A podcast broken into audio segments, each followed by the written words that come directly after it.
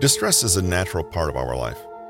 Every person, at some point or another, needs to face discomfort and anxiety. It's not a question of whether you'll have to endure it, but when. Fortunately, emotional resilience is something that can be learned and cultivated with a plan and frequent practice. While many might choose to focus on avoiding emotional discomfort or arranging a life where they don't have to experience it, a truly resilient person trusts in their own ability to withstand distress and not just survive, but thrive. Most importantly, having a higher degree of distress tolerance makes you hardier. You won't have to use coping or self awareness tools as often because you simply won't reach those heightened negative emotions as frequently. Greater tolerance to distress and anxiety can be mastered over time using just a few simple steps. Step 1 Identify your triggers. It always goes back to triggers, doesn't it? Whether this is a particular situation, an event, a person, words, memories, thoughts, body sensations, sounds, or images, a trigger is like a bell that starts us off down the path of distress. Sometimes a pattern of distress can happen swiftly and without our conscious awareness, leaving us clueless as to why we're suddenly upset. One moment you're feeling fine and going about your day, and the next, you feel the escalating sense of panic, anger, or sadness. But what happened?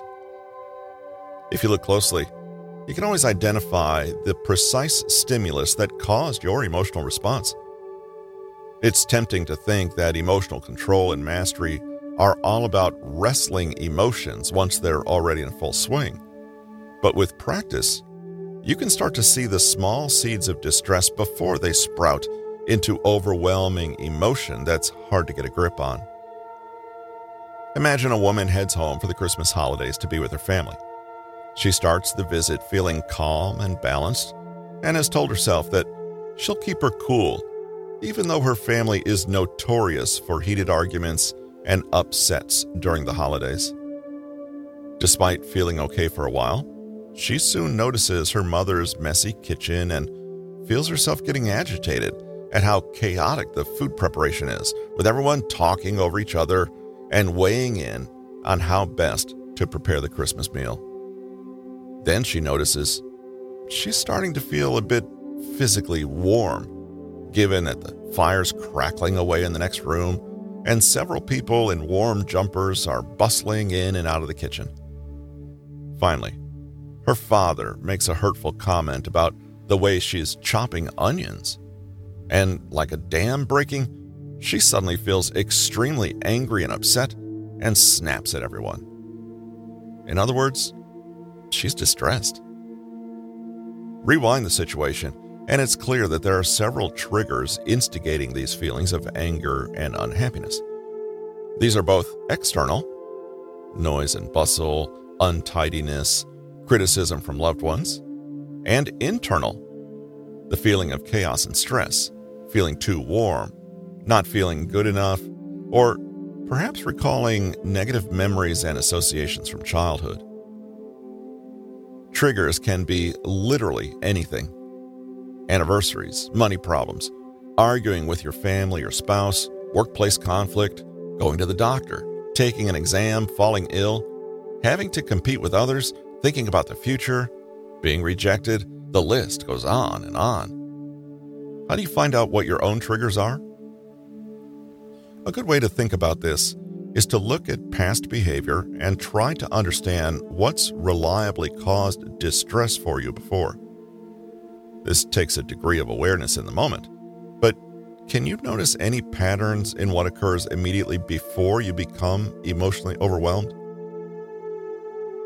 The great thing about becoming aware of your triggers is that when they occur, they give you an opportunity to stop and take notice of what's happening.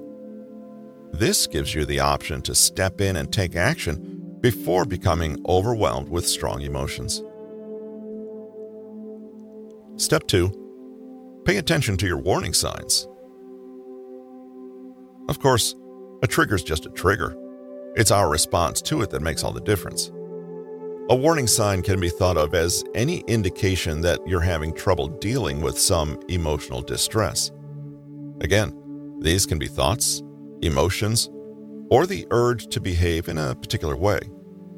They indicate that distress is underway and that you are dealing with strong, unpleasant emotions. What could happen at this point is that you resort to escape methods to try to avoid the distress. These kinds of behaviors can be as varied as the triggers that they're designed to avoid. They can include seeking assurance, distracting yourself, resorting to substances or overeating, oversleeping, or simply avoiding the stressful situation completely. In the example of the woman above, the mounting emotional stress she experiences leads to a very clear warning sign snapping at the people in the kitchen with her. Whereas the triggers might have been small bells, warning signs are more like blaring fire alarms. Warning signs are not just actions, however, they can be thoughts. For example, I can't do this, or I'm a failure, or feelings. For example, irritation, panic, depression, shame, or jealousy, or even physical body sensations. For example, fatigue, shaking, a knot in the stomach, tension, or tearfulness. It can be difficult to clearly see distress as it unfolds in the moment, precisely because distress is so unpleasant and we're often seeking ways to avoid it at all costs. That's why the regular practice of distress tolerance will sharpen your ability to zoom in on your unique triggers and exactly how they affect you. Step three, forego your escape mechanism and do the opposite. Step three is where your distress tolerance plan really comes to life. Being triggered and experiencing overwhelming emotional, mental, and physical sensations can force us down the path of automatic habits designed to make us feel better. However, escape behaviors seldom give us the opportunity to develop resilience and grow as people. And frequently, the escape behaviors themselves are harmful to us. For the woman in our example, snapping at family members is only likely to put them on edge and, in turn, feed the chaos and stress in the kitchen, unintentionally making matters worse. Other escape behaviors can be even more damaging. For example, binge eating, alcohol abuse, or avoiding doing tasks at work that will only become worse with procrastination. Though escape behaviors feel irresistible at the moment, and they may sincerely feel like our only solution at times, they're not ultimately adaptive and come from a place of avoidance, weakness, denial, and escape, rather than confidence and strength to deal with what life throws our way. How do you know what your escape behaviors are?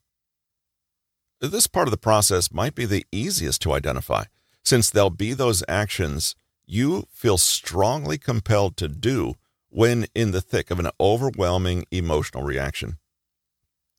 Many people get intense cravings for sweet things after an upsetting argument, or feel compelled to get up and leave the room if the situation feels utterly hopeless and overpowering. Look closely at those behaviors you feel unable to resist when emotionally overwhelmed, and you'll likely learn something about your escape patterns. The trick is then to deliberately and consciously commit to doing the opposite of that behavior, which invariably means to seek calm, not escape, and remain in the situation and emotion. Triggers and warning signs are invitations to become aware in the moment and make the admittedly difficult choice to take a different path. Luckily, this gets easier and easier the more you practice it. You might, for example, choose to quietly tell yourself, I will stay with my feelings right now instead of trying to avoid them. You can silently say this sentence to yourself again and again in your mind. Say it out loud, write it in a journal, or even share your sentiment with someone close. The point is to bring your actions out into the open and convert old automatic habit into conscious action that you have a choice in. Knowing what your triggers and warning signs are ahead of time can help immensely with this. If you know that you're prone to thinking thoughts like, this is unbearable, and resorting to self harm to distract yourself, you may choose to instead recite a little mantra to yourself. I can bear this. I'm choosing to stay with my feelings and not escape them. Step 4 Accept your distress and discomfort. Once you've identified your triggers and warning signs, and once you've made the commitment to stay present with whatever emotional responses emerge in you, the only thing left to do is to follow through with it. Of course, this can seem easier said than done. This part of the process can feel counterintuitive and by its very nature can be emotionally overwhelming. But again, frequent practice, along with a willingness to stay with what emerges, will eventually help you develop a tolerance for unpleasant emotions. First, in order to accept an emotion, you need to be able to correctly recognize that it is occurring. Take some time to be still with that sensation, whatever it is.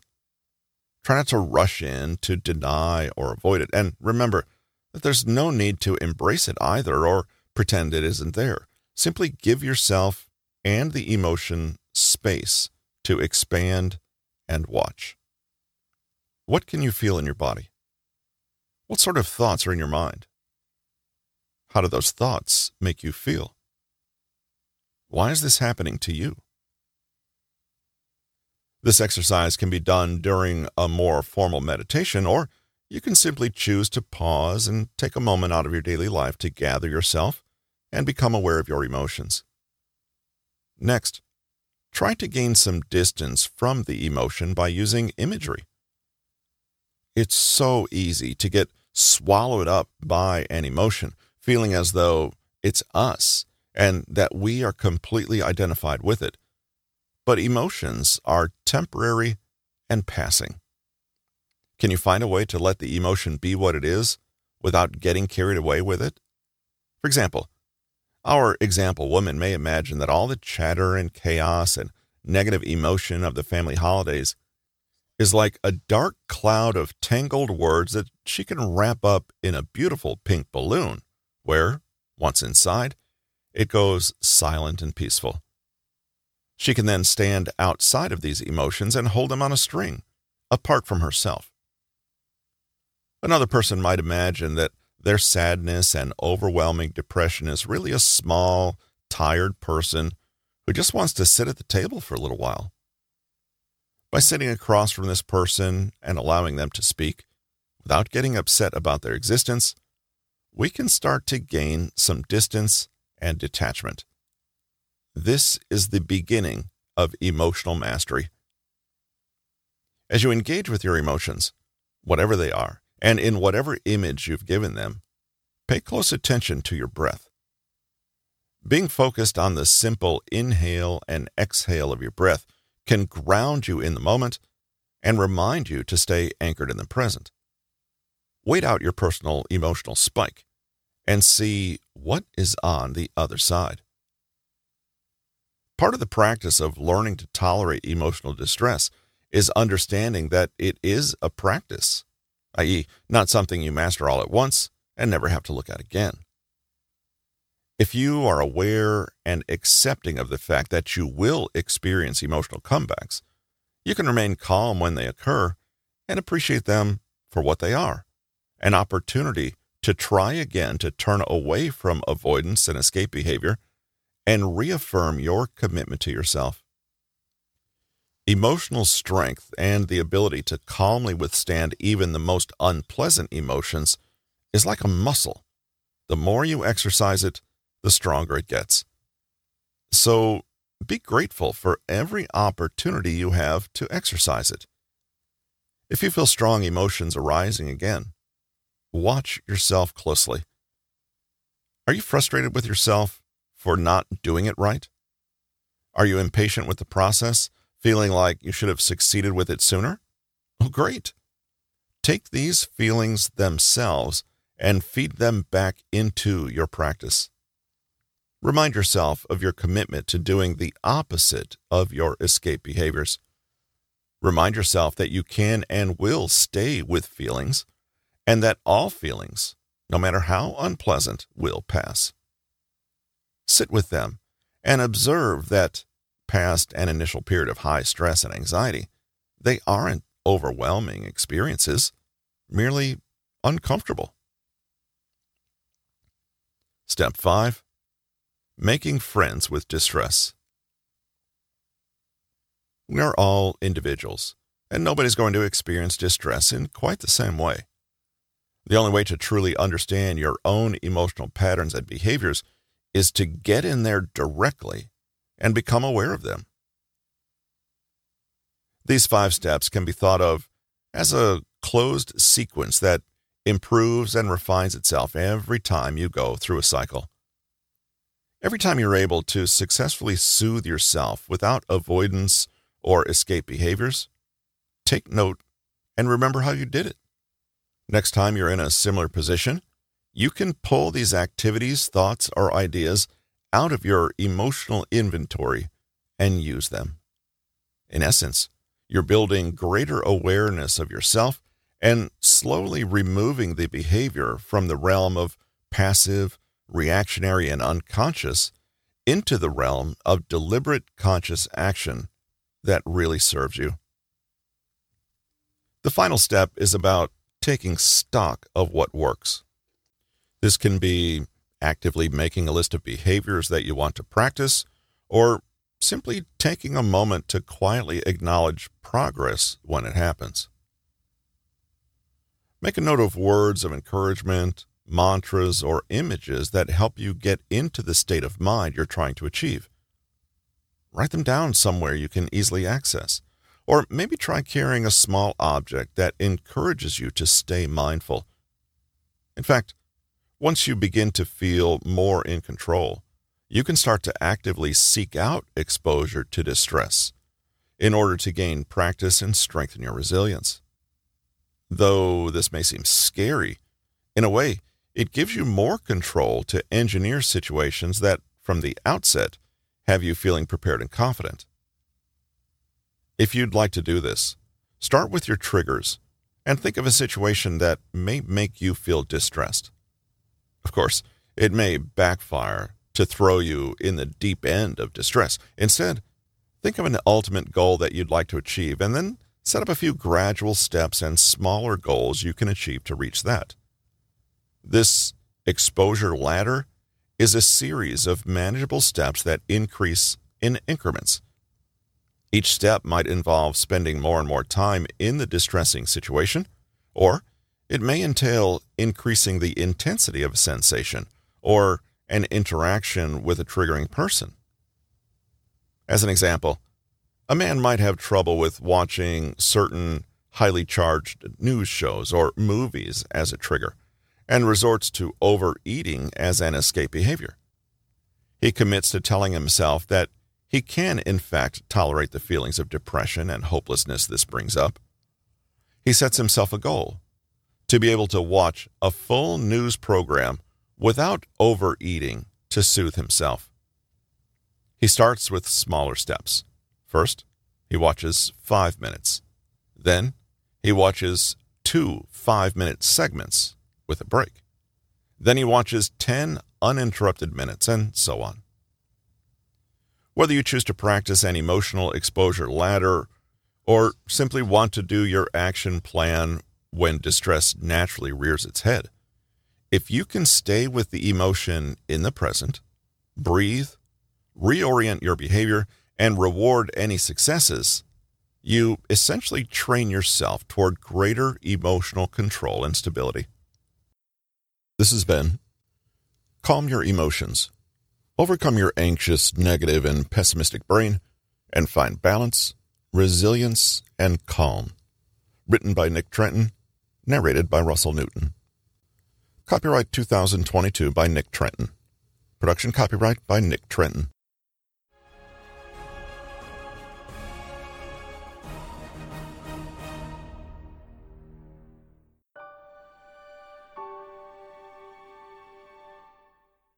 More information regarding today's book and the author can be found at audible.com or amazon.com.